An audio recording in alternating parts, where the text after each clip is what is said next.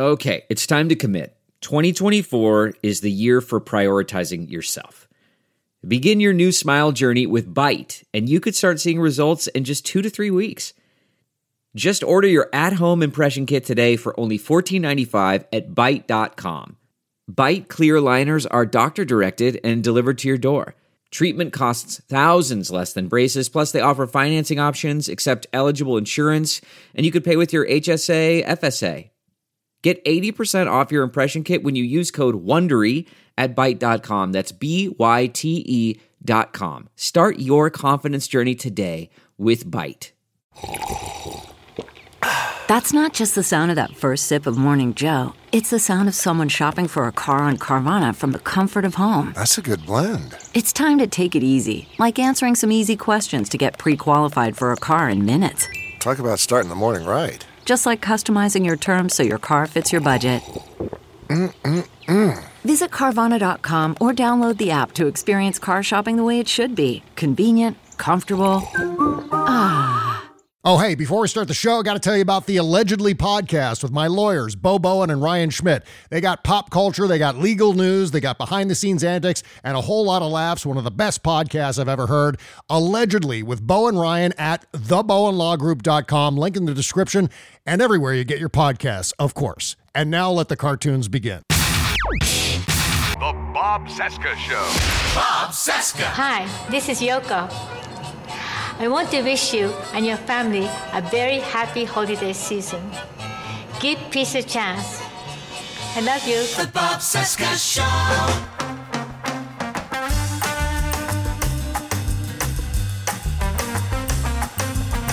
From our nation's capital, it is Wednesday, December 14, 2022, and this is the Bob Cesca interview on the Sexy Liberal Podcast Network. Hi, I'm Bob. Hello, Bob. Hi, day 694 of the Biden Harris administration, 692 days until the 24 presidential election. I'm on Instagram. My handle is the Bob Cesca, Twitter, Bob Cesca underscore go. Our Patreon is bobcescashow.com. Plus, my link tree is in the description. And by the way, before we get started, before we bring out Donna Halper, quick reminder you can send things to the show via our post office box. That's P.O. Box 481, Germantown, Maryland 20875. Again, P.O. Box 481, Germantown, Maryland 20875. Okay, as I said, the great Donna Halper returns to the show today. Donna always makes my job super easy since, like me, Donna is endowed with the gift of gab.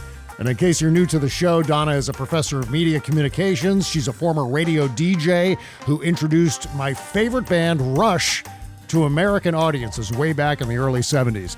Today, we'll talk about her successful battle with cancer. We'll get into Ron DeSantis' crusade against vaccines, Elon Musk's addiction to chaos, the forthcoming investigations by the Republican House, and a whole lot more. By the way, please help support this show by subscribing to our bonus content at bobcescashow.com. Okay, strap in. This is the inimitable Donna Halper. Happy holidays.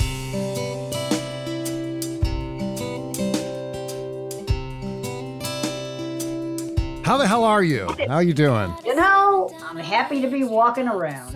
It beats the alternative. Even on my worst day, it beats the alternative. You know what I mean? Yeah, are you ready for a vacation? You ready for some time off? Oh God. I'm I'm first of all, I gotta say that as of the 17th, Mhm. I will be eight years cancer free. Hey, God. Okay? outstanding. Much, much to the disappointment of my enemies. Okay. but, you know, still here. Uh, there used to be a vaudeville performer, uh, a guy by the name of Jimmy Gallagher. There's no reason you've ever heard of him, but he was local. Yeah. Um, when he was on the radio, he would always end his radio show with Jimmy Gallagher still hanging on. And you know, it's just that that could be our epitaph. Know, still hanging on. Exactly So- right. What was it like getting that news for the first time, getting that diagnosis? Well, first of all, I got to tell you that given my family history, um, just about every single woman on my mother's side of the family died of cancer, and in many cases died really young from cancer. Like my grandmother who I never met, and I wish I had. Okay. Um, but she was only 44 when she died of cancer. Okay. Oh my God. So I have that family history hanging over my head like the proverbial sword of Damocles. You know what I Mhm. mean? Yeah. So, to be honest with you, when I got the call, having watched my mother die of cancer pretty young and knowing about my grandmother and various of my aunts, every day that I didn't have cancer was kind of like, wow, I cheated the hangman one more day, you know? Yeah. So yeah. when I finally did get the call, it, it not like it was a relief, but it was kind of like, ah, okay, um, now I know. You know, you don't know, now you know. So I know, and now I got to come up with a plan. Mhm. And thank God for health insurance, and thank God for living in a city where there's a lot of good hospitals. I Oh, mean, we've got Dana Farber, which is like internationally known, and I had a really, really good oncologist. Early detection. I did have a tumor. It was growing quickly, Mm. but they got it and they got it early and they saved my life basically. Incredible. So, on the one hand, it was scary, but on the other hand, it was almost sort of, yeah, any day now I could get that call. Mhm. So, I was sort of mental. It's, it's sort of like when you're working at a company and you see the layoffs start happening, and you know that sooner or later you're gonna get the call, but you haven't gotten it yet. So, you just keep on keeping on yeah. and that's kind of that's kind of where i'm at bobby i mean there's a part of me to this day that like every now and then i wake up almost like it's a nightmare or something and i'm like oh my god you know it, what what if it comes back Yeah. but then there's also a part of me that's like you can't control it it's like anything else you can't control what's going to happen in the future Mhm. all you can do is just try to keep your karma clean, you know, just try to live a good life, try to do the right thing. It's not a cliche. I mean, there's stuff you can control, there's stuff you can't do a damn thing about. Yeah. I mean, I've talked about this with a multitude of musicians where they're like, we can't control what the critics are going to say about our music. Mhm. Okay. We can go out and play our hearts out for hours. This happened to Rush all the time. Okay. We can get out and play our heart out for hours, and the critics can just trash us. Nothing we can do about it. Yeah. So I'm kind of like that. It's like I didn't want to get the call. I didn't want to have the big C. I didn't want to have to have surgery, radiation. I got to tell you, it ain't fun. Okay. Anybody that tells you it's fun, Mhm. they're lying to you. But on the other hand, like I said, Jimmy Gallagher still hanging on. Yeah. So I am just so profoundly grateful. A, because I'm glad to be on your show, but B, because I'm glad to be on any show. I'm Yeah. glad to be here because in previous generations, honey, I wouldn't have been here. Every year, yeah. I yeah. visit my grandmother's grave, which is a custom in Judaism at the Jewish New Year, just before the New Year. You visit the graves of your ancestors and you basically thank them for what they did and you promise to do charity in their memory.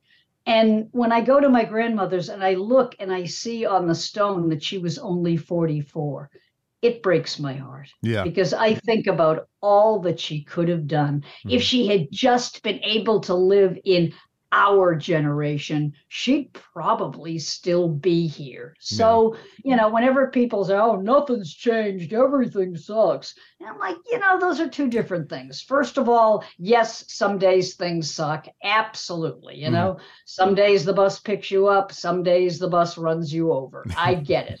But on the other hand, to say that nothing has changed, when I look at the fact that when I was a kid, many years ago before the dinosaurs came, when I was a kid, if you had childhood leukemia, it was like an instant death sentence. That was the end of it. All right. Mhm. Yeah. But the Jimmy Fund, which I'm sure your listeners and viewers have heard of, the Jimmy Fund is a nationally known organization that funds research for cancer. And Ted Williams of the Red Sox back in the day, was a champion for raising funds. He may have been a prickly person who didn't like talking to the press, but he was a great hitter. And he just put his heart and soul in his spare time into raising money for childhood leukemia and other childhood cancers.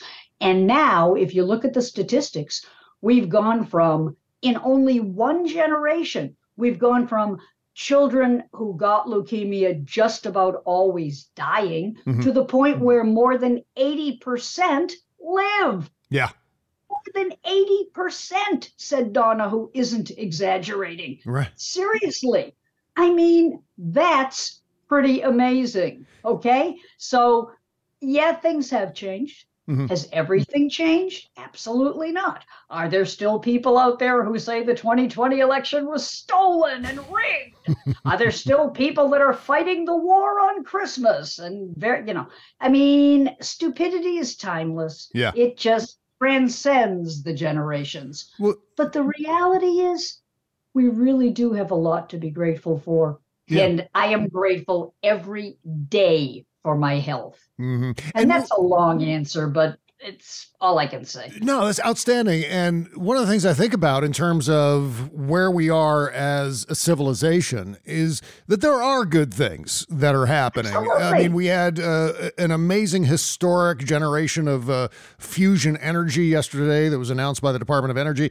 And, and then just specific to cancer, we're on the vanguard right now of vaccines for breast cancer, uh, Yes, colon cancer, yes, brain yes. brain cancer. I mean, they're talking about a vaccine that would extend the lives of glioblastoma victims, which near and dear to our hearts, of course. Or, yeah, With- with God Neil, rest the soul yeah. of Neil Peart. yeah, and absolutely. and so it's Speaking of phone calls that I was not exactly happy to get, oh, absolutely, and, and I think a lot of us remember where we were when we heard that news. yep, But yeah, I, I see exactly what you're saying. And as I said before, all I look at around me, okay, and I'm not a Pollyanna kind of person like, wow, everything's great. Woo. I'm not saying that. Mhm. I am saying that it's really important to not get caught up in the negativity Yeah. because we need to be in the fight. And we can't be in the fight to improve society if we've already given up and decided that it all sucks and what's the point? Okay. the fact is, it doesn't all suck. And the point is us. I teach, as you know, I teach media studies and communication. Uh, for those that are new to me, I'm a former broadcaster Mhm. and I still never shut up, you know. but um, but the fact remains that as a former broadcaster, I'm a big believer in the power of words, in the power of what we say, okay? Mhm. And language, communication is constitutive. I've said this before. It looks like the if you see the word on paper, it looks like constitutive, like wah. But what it means is language calls into being something that wasn't there before. So if you are a cancer researcher and you call into being the fact that you are going to find a cure for X disease, that doesn't mean that, like, aha, you said that and now where is it? It means you are taking that start, you are making that stand, you are saying, I'm going to be on the field, not in the stands. Mhm. Okay. Yeah. I'm going to be out there giving it a shot. And I may get knocked on my butt, but I'm going to get back up.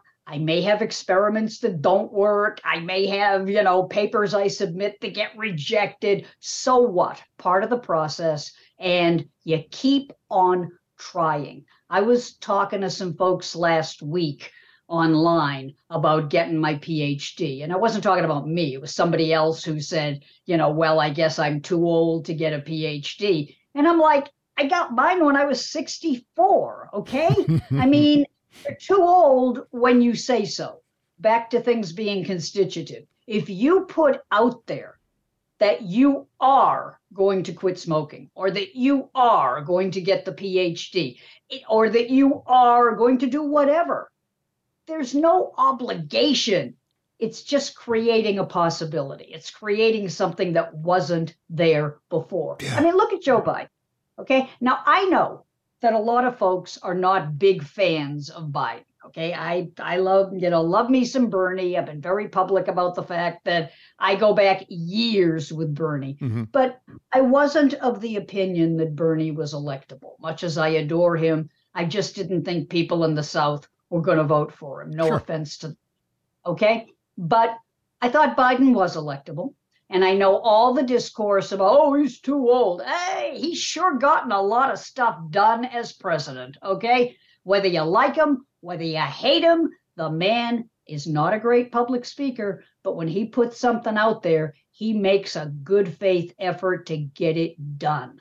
And I think that's commendable. I don't care who it is righties, lefties, people that are centrist, people that don't even follow politics. If you say that you're going to make the world better, it really does create the possibility that you will make the world better. Now, it works the other way too. Mhm.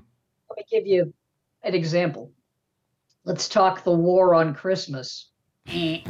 Um, Are, are they still are they doing that this year? I'm Oh, curious. I, God, I haven't seen it, but I'm sure they are. Yeah, yeah. Yeah. It, it's more in right wing world than it is anywhere else. And before I even Good start, lord. I just had the most disconcerting experience about a week and a half ago, maybe two weeks, after you very kindly encouraged your audience to follow me on Twitter. See, I refuse to give up on Twitter. I'm going to stick around. I'm going to continue to be a presence. Good. I'm going to continue to, you know, fight the good fight, as it were. Mhm. So, um, you very kindly suggested that more people follow me, and more people did. And then I, you know, made a, some comments about Rush, which I often do. And then I made a comment praising Joe Biden for something. Uh oh. Dun dun dun. Yeah. uh, OMG, you know, WTF, you know, just, you know, fill in your acronyms of choice. I get this I rate tweet from someone. I follow you because of Rush. I don't want to hear about your liberal politics. Ugh. From the grave, if you listen very carefully, you can hear the sound of Neil spinning. Okay. In fact, Yeah. I think Neil backflips in his grave. I think he is rotating. yeah. Okay. I mean, I think he is holding, you know, holding court with people. Yeah, his uh, Um, his drum kit spins around. It used Oh to spin around. So ma- maybe it's me, literally spinning. Uh, yeah. You know, um, because if there was one thing Neil was in favor of, it was expressing opinions. oh yes. He wanted the opinions to be educated, but he never said there is only one way to think, and we've got it. You know, uh, the- his mind is not for rent to any god or government. I mean, Mhm. don't rent out your mind. Get, you know, make your own decisions. If you choose not to decide, you still have made a choice. right. So if I have liberal politics, which I must say I don't, okay? I'm like most people. I'm liberal on some things, I'm centrist on others. On others, I could not give a rat's patootie. and on some, I'm even sort of center right, okay? So anybody that thinks they know what I believe, eh, they've never met me. So how do they know what I believe? And I was just stunned because Neil, God rest his soul, was center right for much of his life. But gradually, he walked away from it. We talked about it. Yeah. He walked away from that whole Ayn Rand thing and kind of moved more towards, as he called it, being a bleeding heart libertarian. He gave to charity. He helped the poor. Now, was it on the front page of the Toronto Star? No, and he didn't want it there. He didn't want anybody to know what he gave in charity. But I know firsthand what he gave in charity because I saw him do it on a couple of occasions. I saw him help people. Now, I know that that's not the image that some people had. But if you sat with him and talked, which I did, okay? Um, if you sat with him and talked, you would find that his views really were all over the place and reducing them to just like a little bumper sticker about Ayn Rand, I, that used to get him so frustrated. I'm and I'm sure. not speaking for him. I'm just saying he was like, you know, my God, Donna, years ago I believed X. Years later, I got new information Mhm. and I kind of, you know, moderated my views or broadened my views. I'm paraphrasing, but you get the general point. If you are still believing the same thing that you believed 50 years ago, then probably no growth has taken place. Yeah. Now, I'm not saying the things you believed 50 years ago are wrong. I'm just saying I would hope that in those 50 years, you've learned some new things. I would hope that if I met you X number of years later, that you've maybe done some reading, maybe talked to some people. I'll give you an example, and I've talked about this before, and Mhm. forgive me if I'm babbling endlessly. If you had known me years ago, okay, uh, way back, like let's say in the 80s, um, I was not in favor of gay marriage. I was not. I was not in favor of marriage equality Mhm. because just about nobody of my generation was in favor of And- marriage equality. And it was the We 80s. Yeah. taught- Yeah. We were all taught that gay people didn't want to marry, that Hmm. they wanted to just have a bunch of relationships and they didn't want to marry. That was the cultural view. I never questioned it because I had never met any out gay people. Because of the way the society was back then, it was really dangerous for gay people to be out. The AIDS epidemic really took to the forefront the need to just tell the truth about who you are and fight for what you believe. And as I met more gay people, I found that some of them were in committed relationships and they really did want the same rights that I had. And the more I thought about it, I was like, wow, I'm getting married. Why can't they? Yeah. It just suddenly, you know, just ever have that moment where it just goes click. hmm Oh, yes. And I just looked at it, and and I never talked about gay rights with Neil. I'd be lying if I said I did. But I did talk about other stuff with him where he said, "Yeah, sure. You know, years ago I believed X, and then I got new information, and gradually I was like, yeah, okay, that makes sense." Mhm. Because he was a reader. So I'm just like, yeah, what is the problem if I change my view on X? Okay in politics, oh, you're a flip flopper. No, you're a normal human being who got new information and you decided that the stuff you used to believe, eh, maybe it just isn't, you don't have the whole story anymore. Oh, yeah. So I'm I'm looking at this and I'm I said to the guy on Twitter, I'm like, what is wrong with my having opinions and beliefs about politics. I'm always courteous. I mean, you'll never see me nail, name calling on social media. Mhm. I do not drop, you know, bad language. I, I just, I don't. In my personal life, sure.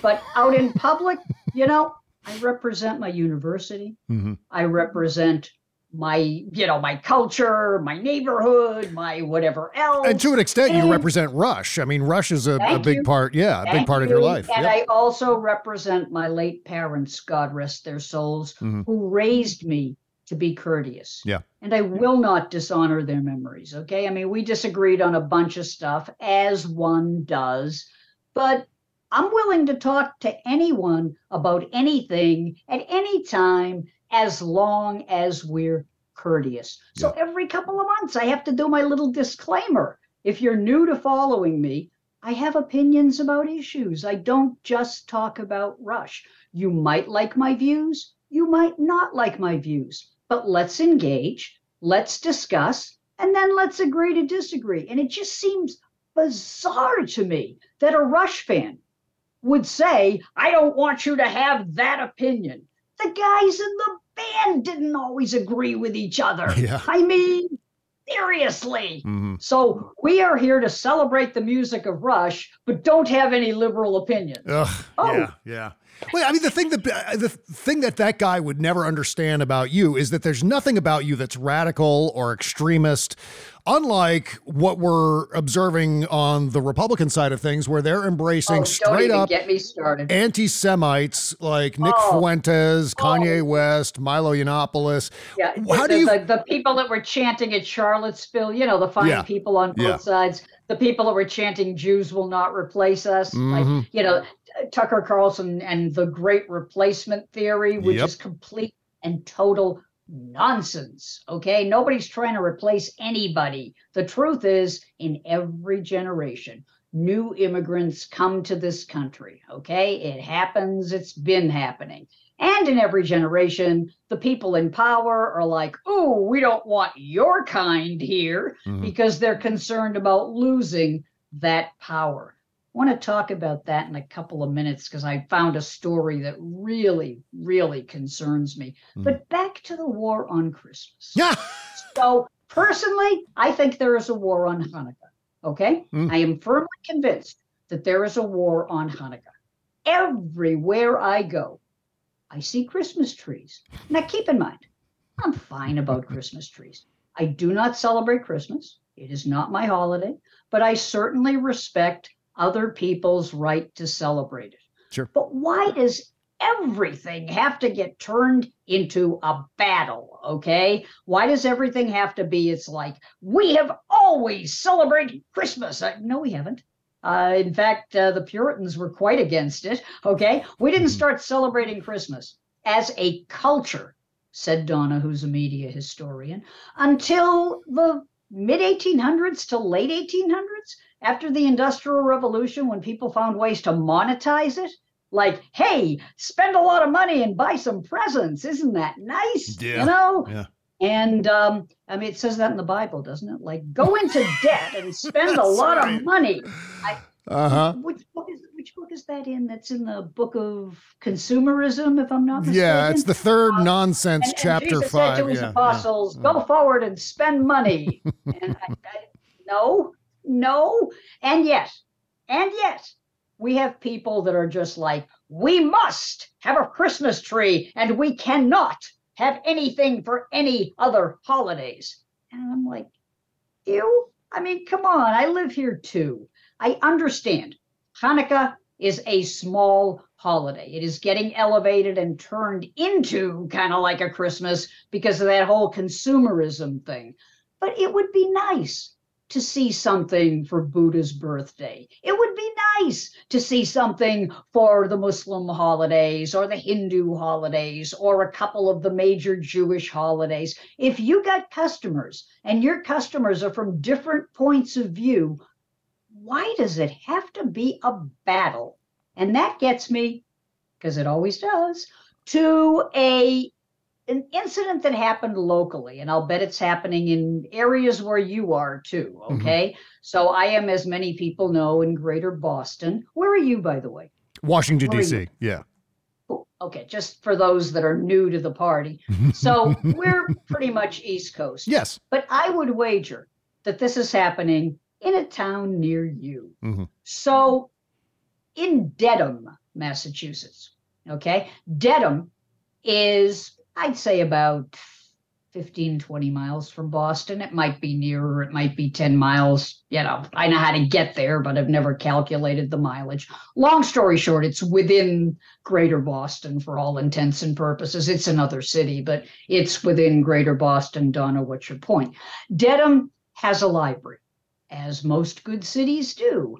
And for whatever reason, the library decided this year that they weren't going to put up a Christmas tree. Oh, you would have thought the Republic Shock. fell. Horror. So yes. evidently, somebody went on social media and said, Well, some people are saying it makes them uncomfortable. You know, people are saying, you know. So um, I don't know that that's true. I don't know that people said that the Christmas tree made them uncomfortable. I don't think most people thought about it. Did they perhaps miss the Christmas tree because it's pretty and it's got lights? I suppose. But should a library be the space of one holiday and not other holidays? That's kind of what I would say. It should be the space of all holidays because it's educational for the community.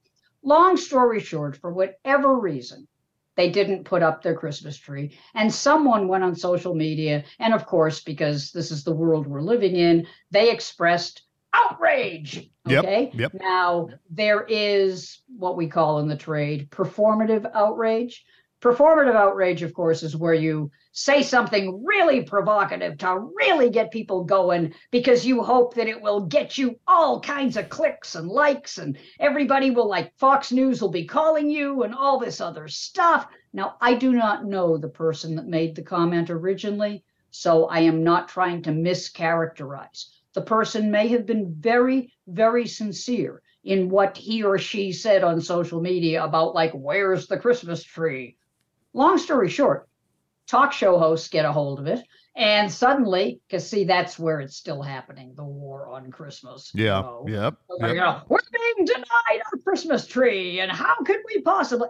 Uh, suddenly, everybody at the public library is getting death threats, and I'm that oh my God. just uh, I, I just can't. Okay, I Yeah. just if you want to agree with me, if you want to disagree with me, I'm fine either way. But if we don't agree, don't suddenly start telling me that you know my children had better watch themselves because what what is Yeah. wrong with us as a culture if that's our default position? It's like either you agree with me or I'm going to threaten your kids. I, I mean, Dr. Fauci was talking about that.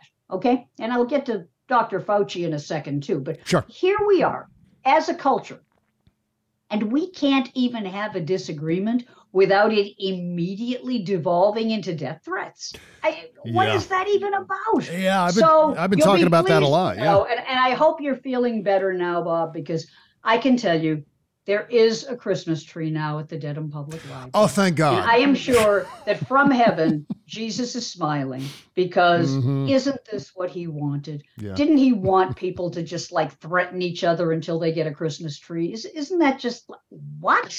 I mean, I, I don't get it. Yeah, I don't What get I- it either. I, we're in this era now where politics has moved from a debate about policy into j- how can we torture and murder our political enemies? How can we make their lives miserable by doxing them and suing them for defamation? There's Oh this God, personal yes. in your face And- aspect about it now that I think is going to drive a lot of people away from the political debate, which probably isn't healthy in and of itself. The the other thing I'm noticing, in addition to the war on Christmas, and again, one more time, mm. I am fine if you want to have a tree. God bless you. Okay. It doesn't say in the Bible that you're supposed to, but if that's what you think and if that's what you like, the lights are pretty. I'm excited. But if people reach a decision that they don't want to have one, what's it to you? Mhm. if people reach a decision that they want to put up, you know, a Hanukkah menorah, what's it to you? I mean, let a thousand flowers bloom. Can we get away from, I don't want you talking about X? it's- Why not? I mean, seriously. So, all speech is good speech except speech that disagrees with what I believe? Yeah. What? Okay, I just want to say welcome to our brand new Patreon subscribers. Well, Ju- I was going to say Justine is not a brand new subscriber. She's been around, she's back. Uh, also, Ian Atkins is a new subscriber. Squirrels, Kirk Parent, Michael Manbeck, Eric from South Dakota, Russ Latime, David Joseph Moody, Mary Ritchie, Mike Pigliacelli, Jennifer Leonard, Julie Carell, Jim Haynes, Sandra Williams, and so many more.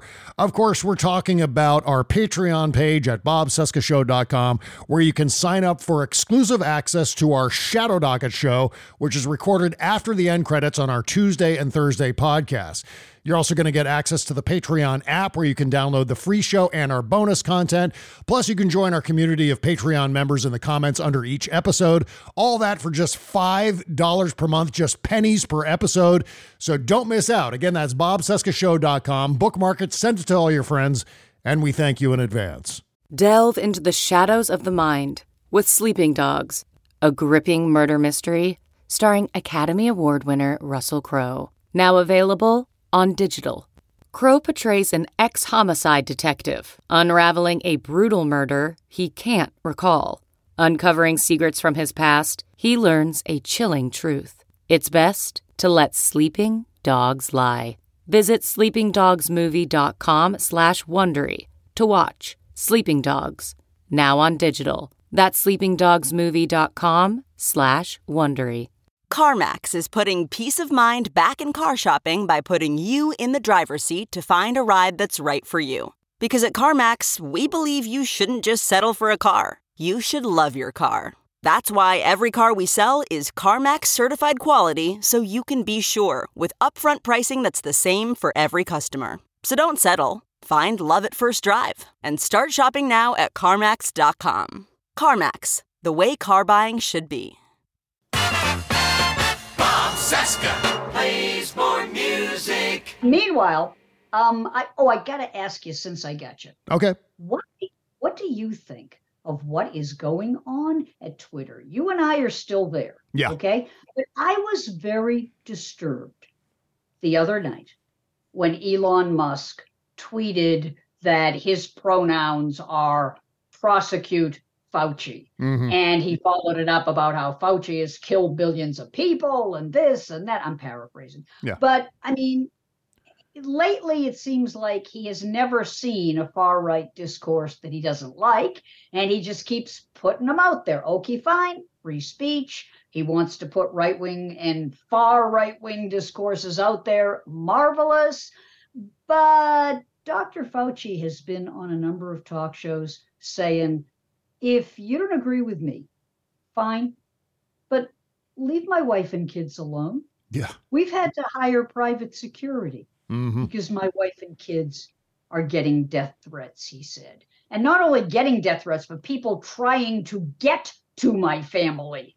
And I'm sitting there going, what is wrong with this culture? Yeah. And Elon isn't helping. God bless him. He claims to be a free speech absolutist.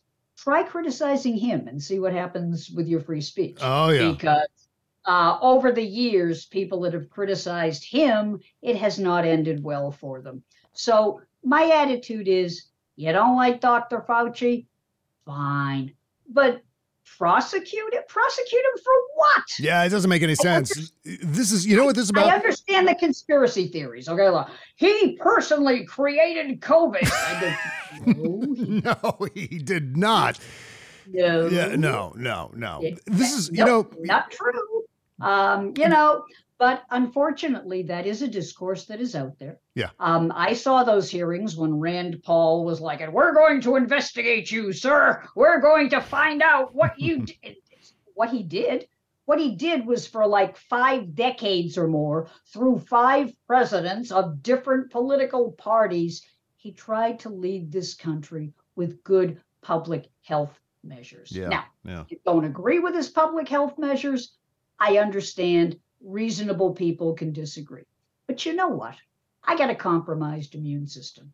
My husband has been ill. He has a compromised immune Mhm. system. He's getting better, thank God for that. But my point is if I were going into a crowded space in the middle of winter with everyone coughing and sneezing, you bet your tushy I would wear a mask. Oh, yes, I would. Yeah. Okay. Because if it's good enough for doctors and nurses, and I get nurses in my family, okay? I mean, my aunt, God rest her soul, was the administrator of a major hospital in New Haven, Connecticut, okay? I mean, I, I know from nurses, okay? My stepdaughter's a nurse. I mean, I know about nurses. Mhm. Nurses wear masks, okay?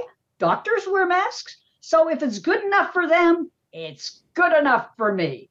I don't see it as being an issue of my rights. I see it as being an issue of are we as a culture going to survive? Because if we are in the middle of colds and flu and this and that, shouldn't we do whatever it takes to mitigate the spread of those diseases? And if we know for a true fact that wearing a mask temporarily can help stop that spread, so we're a little inconvenienced, Mhm. whatever Yeah. but we're saving lives. Why is that a terrible thing? So again, reasonable people can disagree. Reasonable being, you know, Dr. Fauci and his attitude about masking, but threatening his wife and kids, Really? Yeah, well, it's all the about the- an 81 year old, and we're going to threaten his life. That, Yeah. That's just charming. Well, it's about it's about defending Donald Trump. It's that they know that Donald Trump presided over four hundred thousand American deaths in his final Why, yes, year, set the stage for Oh, it's going to be hundreds of in thousands 15 of more. minutes. It's yeah, like, yeah, It's going to yeah. be gone, just gone. Well, instead of handling that accountability, rather than either defending Donald Trump or joining in with, yeah, the president presided over this much death, botched the response to the pandemic, eliminated the pandemic planning from the previous put together a, a, a new plan in two hours on a whiteboard, and then rolled that out with the American people with Mike Pence leading the uh, the show all of that led to hundreds of thousands or millions of deaths. And, And, uh, and the they- hypocrisy is that he got the he got the vaccine, he he got the monoclonal antibodies. I mean, all the stuff that he was saying was just, you know, who Yeah. and who wants it and who needs it. But he got it when he got sick. Yeah, exactly. Well, and then, but the idea is that this is all at the feet of Donald Trump. Donald Trump should be the centerpiece of why COVID devastated America so much. So what they're doing is now they're using Dr. Fauci as a scapegoat. That's entirely what. Okay, it's not Trump's fault. Don't look at Trump for oh, accountability. no, yeah. Look at Dr. Fauci because that's why all of these millions of people have died, and that's the gambit here that they're playing with, and it's Oh, absolute and it's nonsense. outrageous. Yeah, It's yeah. outrageous because, as I said, I'm the first one to say that I may not agree with insert name of person here on certain public health policies. Okay. I was not fond of the lockdown. I wasn't fond of not being able to go out and see my friends for months.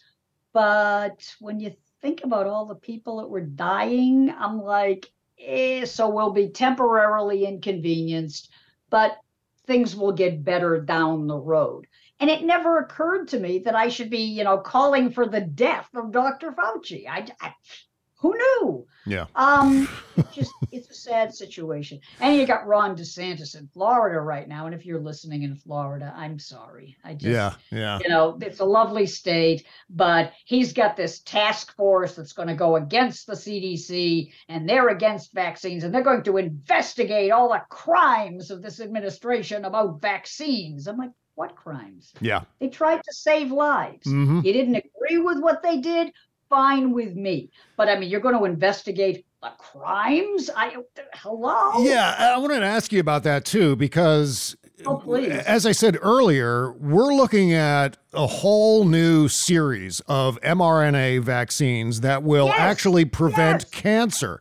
Will all of these anti vaxxers, like Ron DeSantis and the people who follow Donald Trump and Ron DeSantis for that matter, will they refuse to get the mRNA vaccines that will prevent colon cancer and breast cancer and brain cancer and all of these things? Will they will they get cancer just to own the libs? And Yeah, but there you are. Yeah. There are. Okay, so I mean, I'm I'm looking at this big headline, ladies and gentlemen of the jury. I hold in my hand a big headline. yes. Um, and it's a headline from the Washington Post.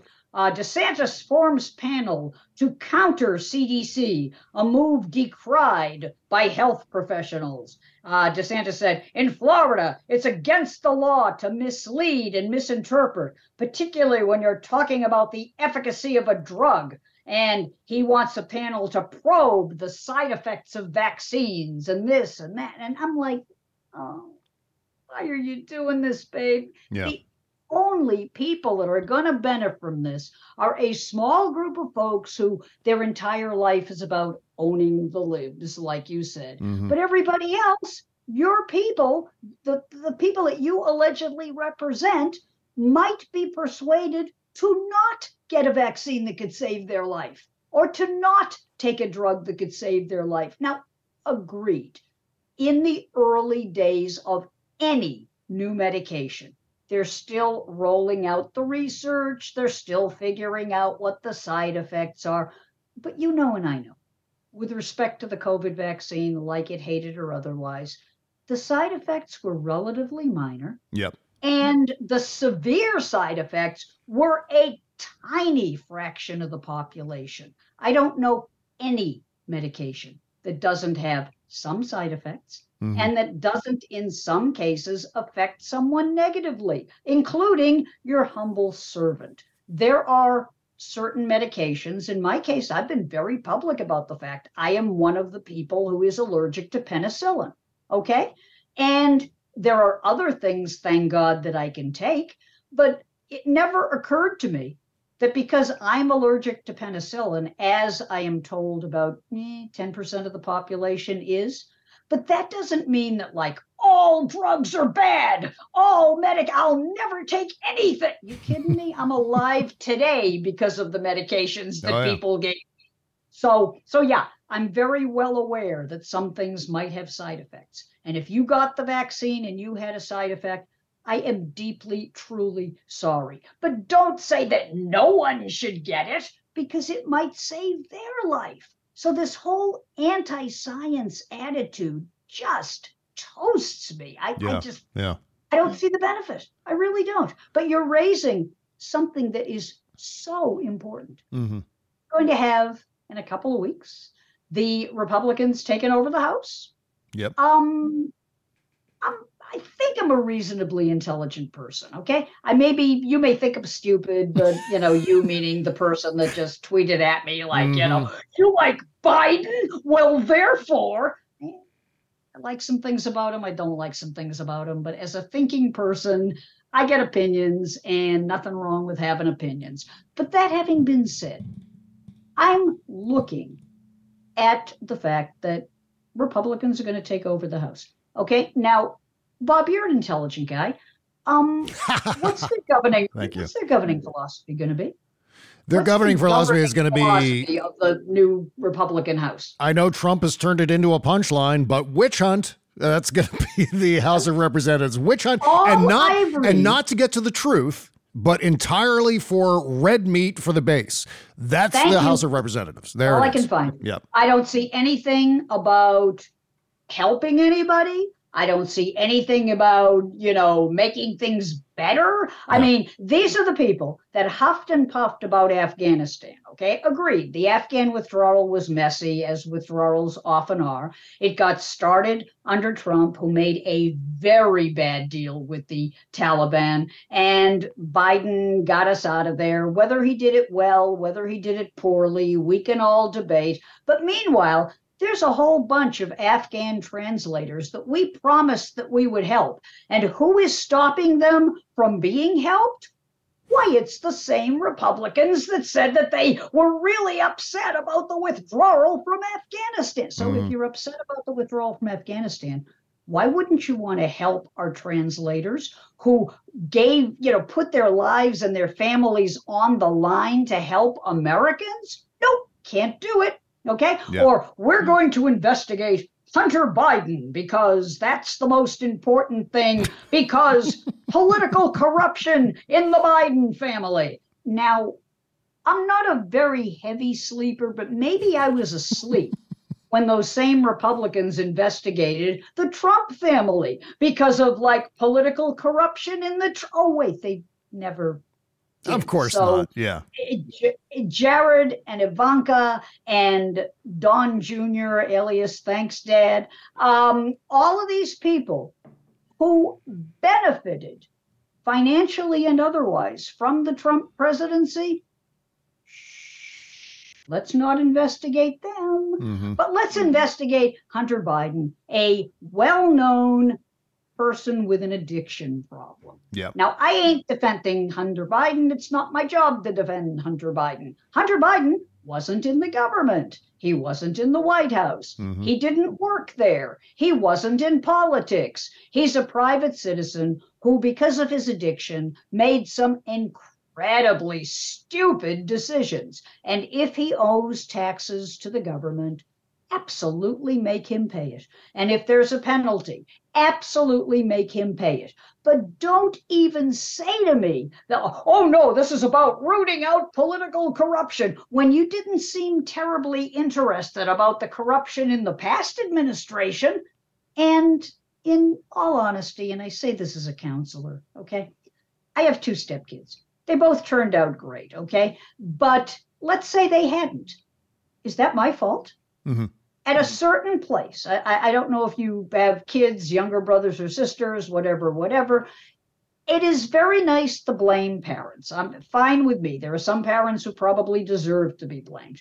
But at a certain point, you're an adult and you got to go out in the world and make adult decisions. And shaking your fist at the person's parents isn't always productive. So, yeah, whether Joe Biden was a good dad or a bad dad, he was just a dad trying to help his kid. Now, did he help his kid to get jobs? I don't think so. But I will say, and I've said this before, it is a time honored practice for politicians' kids to use the names of their famous parents to get jobs. Okay. And this is one of those where both sides do it. Okay. If your last name is Kennedy, if your last name is, you know, McConnell or whatever, you're probably going, hey, you know, my dad is in the yeah, and you're gonna try to get jobs that way. Yeah, it's just it's like a it's just a rich people thing. Republic, yeah, it's okay? a across the board rich but people. unless you're a hypocrite, mm-hmm. which I think some of these good folks are, you're not as worried about Joe Biden's kid as you are about trying to damage Joe Biden. This is a proxy war, okay? Yeah. I have zero evidence that Joe Biden ever benefited from anything that Hunter did. Okay, I do not have evidence, and no, it's not on his laptop either. Hunter Biden's famous laptop. This is going to be like butter emails. Okay, it's so, exactly the same know, thing. Yeah, I can see this coming, but mm-hmm. I'm sitting there going, so your governing strategy is demonize Dr. Fauci, huff and puff about Hunter Biden's laptop, and only lived so you can get on Fox News. Yeah, impeach the Secretary of Homeland Security too. Yeah. Yeah. Oh, yes. because of the border. I mean, as as somebody who is old enough to remember when there were in fact moderate Republicans who believed in governing. Now, did I always agree with them? Absolutely not. But then again, I don't always agree with Democrats either. The point is, at least they wanted to govern. Yeah. This cast of characters everything is an audition for Fox News. Okay. Everything is an audition for some right wing talk show. That's not what you were sent to Washington to do, I don't think. Um, maybe I'm wrong. Yeah. And Marjorie Taylor Greene is going to be in a position of power. Oh, that's encouraging. That'll yeah. that'll cheer you up. But in better news, well, actually, you know what? Of the year, the word of the year. Okay, the word of the year. Yes, the word of the year. According to the Merriam Webster Dictionary, what was the word of the year last year? Oh, shoot. I, I can't remember. What was it? Gaslighting. Gaslighting, yes. Thank I you. love it. I love it. Have we seen an awful lot of that? Yep. Why, yes, we have. Mm-hmm. So but I interrupted you. You had started to say. Oh yeah, yeah. Well, I mean, it's it's seldom that I get to speak to a media expert about Twitter. Oh, and... you get somebody else on the show today? Oh, okay. oh, oh, well, I, I, I, wanted to get your view on this because I have this theory that what Elon Musk is doing is taking an already destabilized world and turning one of the biggest communications platforms in that world, Twitter, into this uh, p- platform of chaos. I don't know how else to describe it. He's destabilizing Twitter as well. What is the impact of destabilizing a huge media entity like that, uh, where we don't know which direction the thing is going to go from moment to moment. He's changing everything about it, and and then changing it back, and then changing it back again all over the place. advertisers place. are fleeing yeah advertisers but, are like don't want to be in and it's not because they're liberal most of their corporate boards are not liberal yeah but advertisers do not like chaos right okay right they just no not good for business but so but, yeah, but in terms of this this psychological aspect of that too, where we're all part of this community that is now I keep comparing it to someone who's shaking up an ant farm just to see all the ants scurry oh, yeah. through the mayhem. Yeah. What's the psychological effect when this kind of behemoth, Twitter, which has just got a gigantic user base, what is the effect on all of those users to be part of this community that it's now getting overturned. I compared it also to if you live in a neighborhood that suddenly was purchased by the world's wealthiest man and then, well, not anymore, according to the latest stats. But Yeah, let's say, just for the sake of argument, careful world's richest man. for. Yeah, world's richest man buys your neighborhood and then decides, okay, you know what I'm going to do with this neighborhood? I'm going to move all the houses and I'm going to move all the the streets and just completely change the face of the whole neighborhood. You can still live there. That's fine, but we're going to move everything all around. That's going to entirely destabilize everyone in that neighborhood. And that's now we're talking about millions of users, not just political Twitter, but across the board, all kinds of Oh, users. sure, of Twitter. educational Twitter and Yeah. music Twitter, and yes. But here again, we have a culture that worships billionaires. I've never understood it. Mm-hmm. Oh, okay? yeah. We put people up on a pedestal just based on how much money they have. We don't think about how did they make that money? Okay. Like, what are the working conditions at Amazon? How does X number of billionaires treat their help? You know, this kind of thing. Oh, the World Cup stadium is lovely. How many migrants had to die so that that stadium could be built? Shh, let's not discuss it. So here we are putting these folks up on pedestals who, in many cases, may not deserve to be up there, but they have enormous power and they're just going to use it in whatever way they want.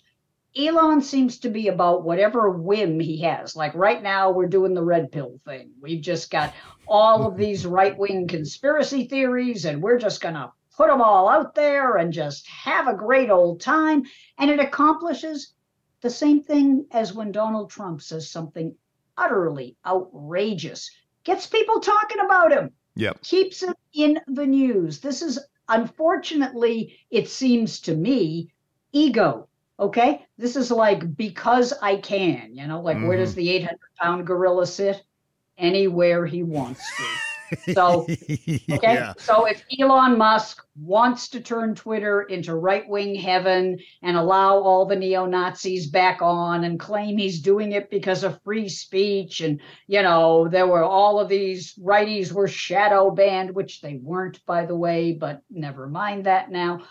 If he wants to do that, he he bought the thing. But there again, you know, the that whole pottery barn rule, you break it, you buy it. Well, this is the opposite of that. You bought it, and now if you break it, you live with the consequences. Yeah. This may go down as a massive black eye for his shareholders. Mhm. And Tesla, I mean, this is like people are not amused, okay? He may be having fun just being performatively outrageous and saying crazy things and getting a lot of attention and getting more talk than he's gotten in years. But whoever said all publicity is good publicity, Mhm. no. Yeah. Some publicity is pretty bad for your shareholders. And I'm Mhm. not persuaded that they're going to be okay about it. He may get some pressure to just kind of like either shut up or tack it back a little bit towards the center. We shall see. I'm more concerned about him getting rid of content moderation. Yeah. And also the thing about buying the blue check mark. I mean, I never got a check mark because evidently I'm not influential and I'm not important and I'm just whatever it is that Twitter says I am. But I'm not going to pay for a check mark. I'm not. Yeah, Okay. yeah. Either I deserve one or I don't. But buying fame, eh, it's kind of like, you know, I used to tell my stepkids and I tell my students, you can't buy friends. Okay. You may think you can. You may think if you got a ton of bucks and you toss them around, hey, I know very well that a lot of people that talk to me talk to me because of my relationship with Rush. If I didn't have a relationship with Rush, would I have all the followers I have? Probably not. I'd love to believe that people just because of my scintillating personality and all the other wonderful things about me, but nah. In fact, I'm sorry to interrupt, uh, but I could say the same thing about myself and Stephanie Miller. My connection with Stephanie Miller has given me, has elevated me to a, a different level, a different status, which I'm eternally grateful for. Absolutely. But that is also a reason why I have the following that I have. And I have no delusions that it's much else beyond that. so, And but the reality is, see, we know that. So Mhm. we don't let it go to our heads. yeah. The thing that I loved about Rush was that they never let success spoil them. They Mm. never got into this. Well, don't you know who I am? It's like, nah, they were the same guys they always were, except they had more money. Yeah. And they were aware that there were a lot of people that wanted to get next to them because they were famous and they knew what the game was, okay? Yeah. And what interested them was just trying to do good in society and then just having fun with their families and et cetera and et cetera. But this whole idea that the more money you have, it makes you a better per no, it doesn't. And we're seeing straight up right now with Elon and with some others, it, it- Trump, various other folks. Just because you got a lot of money, however you earned it, does not make you better or worse. What makes you better is what you do in the world. Yeah. Okay. Right now, what Elon's doing in the world is creating chaos. Mhm. That may be fun for him, but it's going to have some very, very deadly consequences. And that makes me really concerned. Um, I got one more thing, if if we Yeah. have time. Sure. Can we talk Brittney Griner for a second? Yeah, Um, absolutely. yeah, yeah. because if remember this famous Barack Obama speech about there are not two Americas, there's not a red America and a black. That, yeah, there is. Oh, yeah. Big speech. Because if you are on centrist or lefty media, the fact that Brittney Griner came home, said Donna, applauding. I Mhm. mean, this is great. We're glad that she's home. Now, we're sorry about Paul Whelan. We're sorry about a few of the other folks that are in Russia right now who are pawns of whatever game Putin is playing. But we're still happy that Brittney Griner came home, except on the right. Yeah. Because on the right, the discourse is entirely different. The discourse is Joe Biden hates white people. And therefore, he went after this, you know, black person because he's pandering to his base and he doesn't care about white people. And I'm like, the hostage he freed before Brittney Griner, Trevor Reed, white person. Don't tell a soul. But just, you know, and, and besides, Brittney hates America. I said to my students, beware of fake quotes, okay? Because I'm going to sit here and I'm going to wait for you to find me the quote where Brittney Griner said that she hated America. Oh, wait, she never said it. What did she say? Well, she took a knee about racial injustice. Uh, First Amendment, anyone? Yeah, She exa- said well, yeah, right. yeah. Hello. Uh, she believes there is racial injustice, and so she took a knee. I, so, so did lots of other people. So, but that doesn't mean you hate America. It probably means you hate racial injustice. But over on that side of the spectrum, it's like, no, no, this proves that she hates America. And look who Biden freed. He freed someone that hates America and left a patriotic Marine who got a dishonorable discharge, if I'm not mistaken. Mm-hmm. Yeah. That's another story for another day. Wouldn't matter to me if he was Mother Teresa. It would would have been nice if he had been freed. But based on what I'm reading, Putin sort of reneged. He said he was going to like allow both hostages to go in exchange for Viktor Bout, but then he changed his mind. But on right wing world, it's being portrayed as like Biden intentionally. He could have freed Paul Whelan, and he didn't do it. And boy, Trump would have done something. Except, except he didn't. Uh, when did when did Paul Whelan get grabbed up? 2018. Yes. Uh, let's play a guessing game. Who was president in 2018, Bob? Dum dum dum. Yeah. Dum, dum, He has dum. stupid looking hair. That's what I know. Yeah. Yeah. So um, Trump was president when Whelan was grabbed up, and Trump did what to free him? I thought he was friends with Putin. What did what did he? Nothing. Did absolutely nothing. Nothing. And you know what? If Viktor Bout tries any nonsense again, of course, you know, we're going to scoop him up just like what happened last time.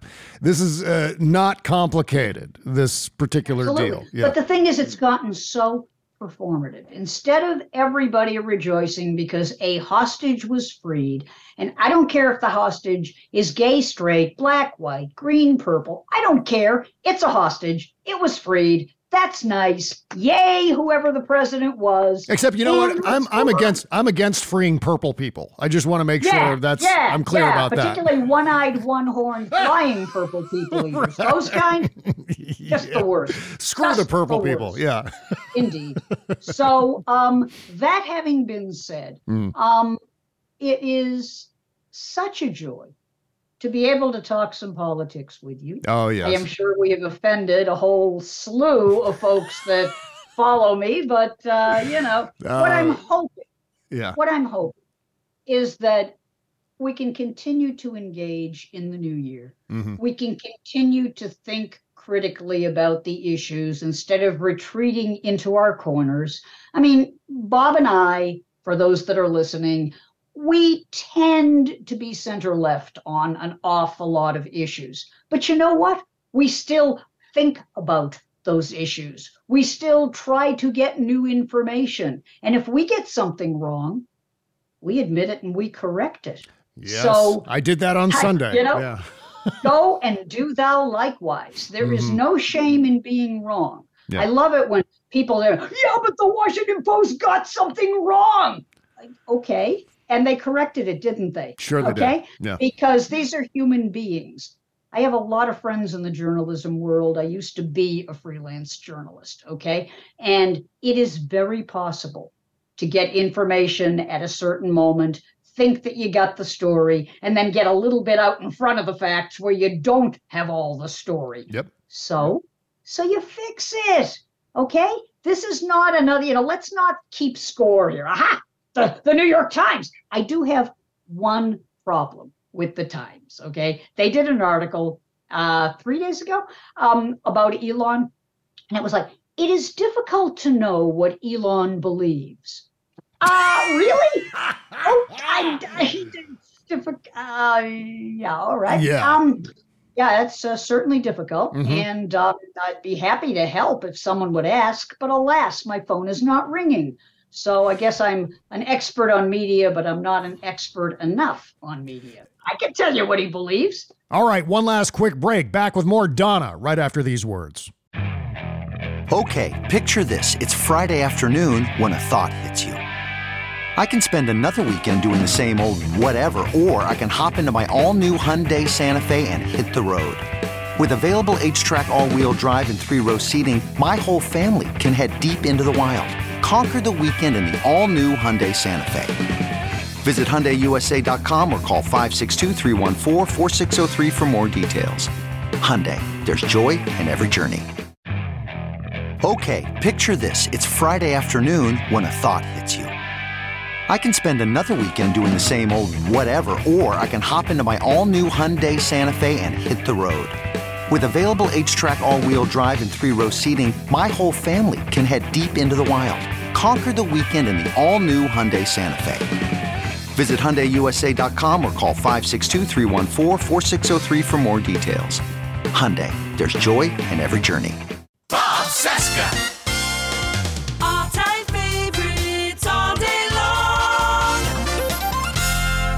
Yeah, uh, you know, I had this conversation with my dad one time, who's a, a Republican voter and a Fox News viewer. And he was saying about how uh, the mainstream media screws things up all the time. And I said, you know what? Same number of people screw things up in journalism as they do in medicine, science, the arts, etc. Every line of work, you're going to find people who screw things up. That's just the way people go. It's Have human you ever beings. heard? Yeah. Have you ever heard Tucker Carlson or Laura Ingraham or any one of a multitude of other folks over at Fox News? And I'm not trying to single them out. It's just Yeah. they're the biggest platform for that ideology. Mhm. Have you ever heard them say, "Oh, we got it wrong. We're sorry. We're going to correct this"? I, not in any universe I've ever lived in. No, no. Contrast that with Rachel Maddow. Okay, like her, hate her, agree with her, disagree with her. When she has a guest, what is the first thing she says after she does her introduction?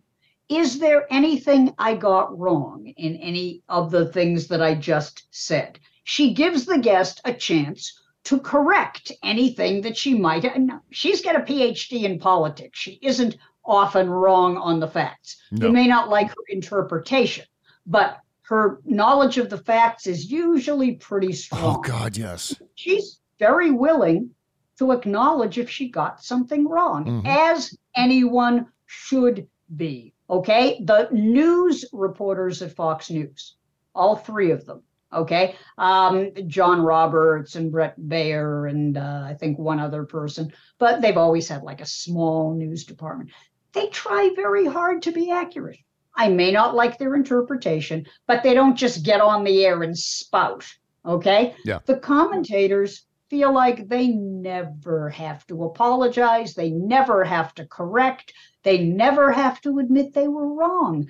And they're wrong an awful lot. And Yeah. that's not just because I disagree with their interpretation, they're wrong on the facts. And mm-hmm. that's problematic for me. Yeah, Okay. yeah. So this idea that like, oh, the liberal media get things wrong. Well, so do an awful lot of other folks. My concern, when you make a mistake, are you man enough or woman enough to correct the mistake? Mhm. Because you have a duty. you really do.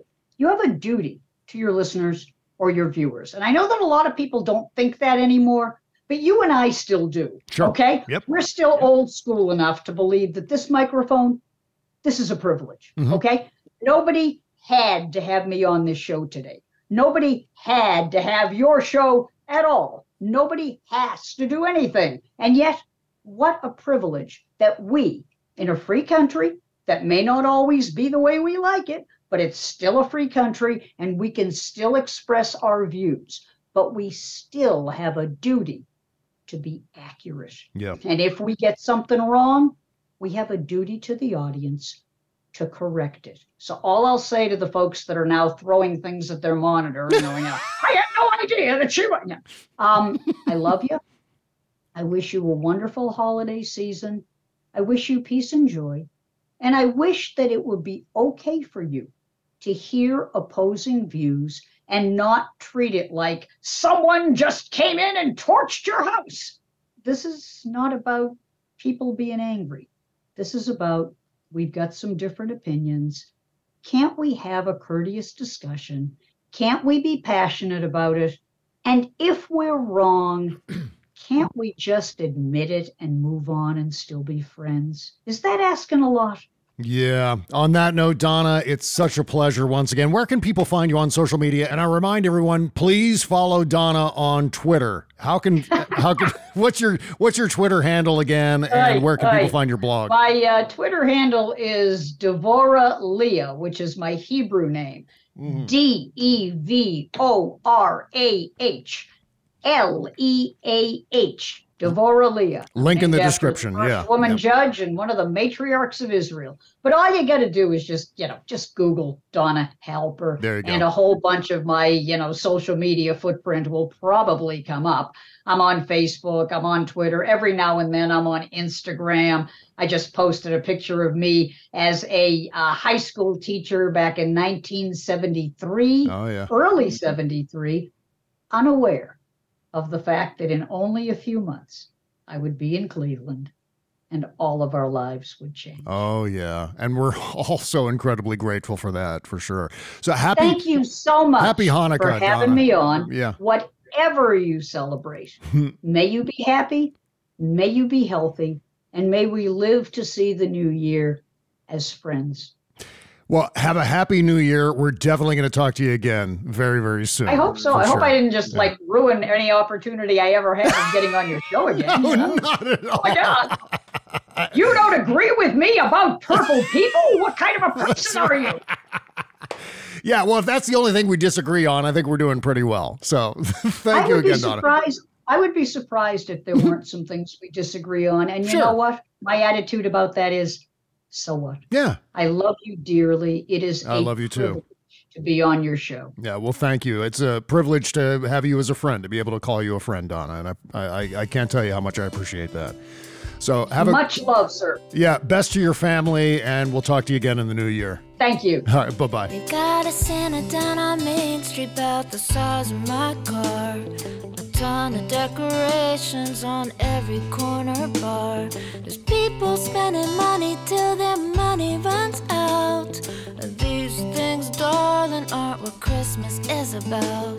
Cause out there in this midnight clear, it's a chance for peace on earth this year. So find that smile and lose those tears.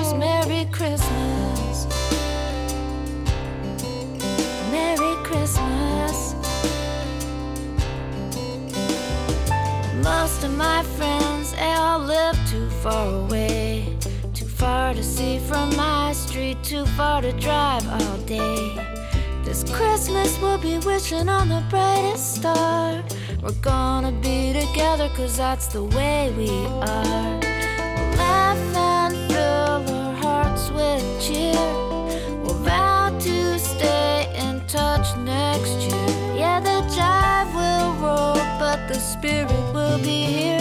Merry Christmas. Merry Christmas. You know, and I know it's Christmas, yeah. And if goodwill is out there still, man, then bless us, bless us, bless us all. Cause there's holes in my pockets walking through these malls. I'm so in the red, I cannot pay at all. But I'm gonna get you everything you ask. A pony of your own, even if she's made of glass. So lift your hearts and give some cheer. There's folks with less than us around here. The light is on, the love is all here.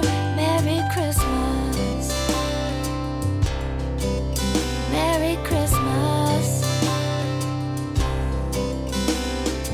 Well, you know, and I know it's Christmas, yeah.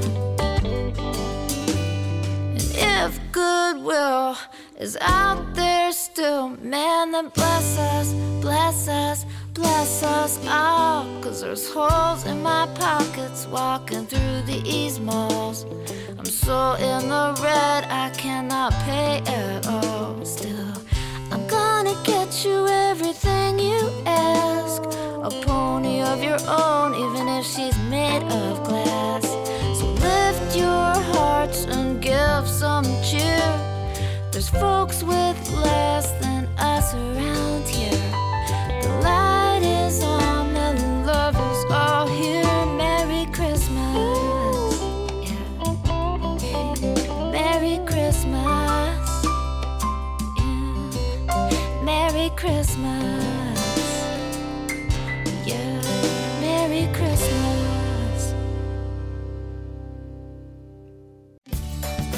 Have you ever wondered how to say good morning in Italian? Or what is goodbye in French? You can ask Alexa. Just say, What is happy birthday in German? Or how do you say hello in Japanese? Do you want to know how to say I love you in Spanish? Ask Alexa and start learning a new language today.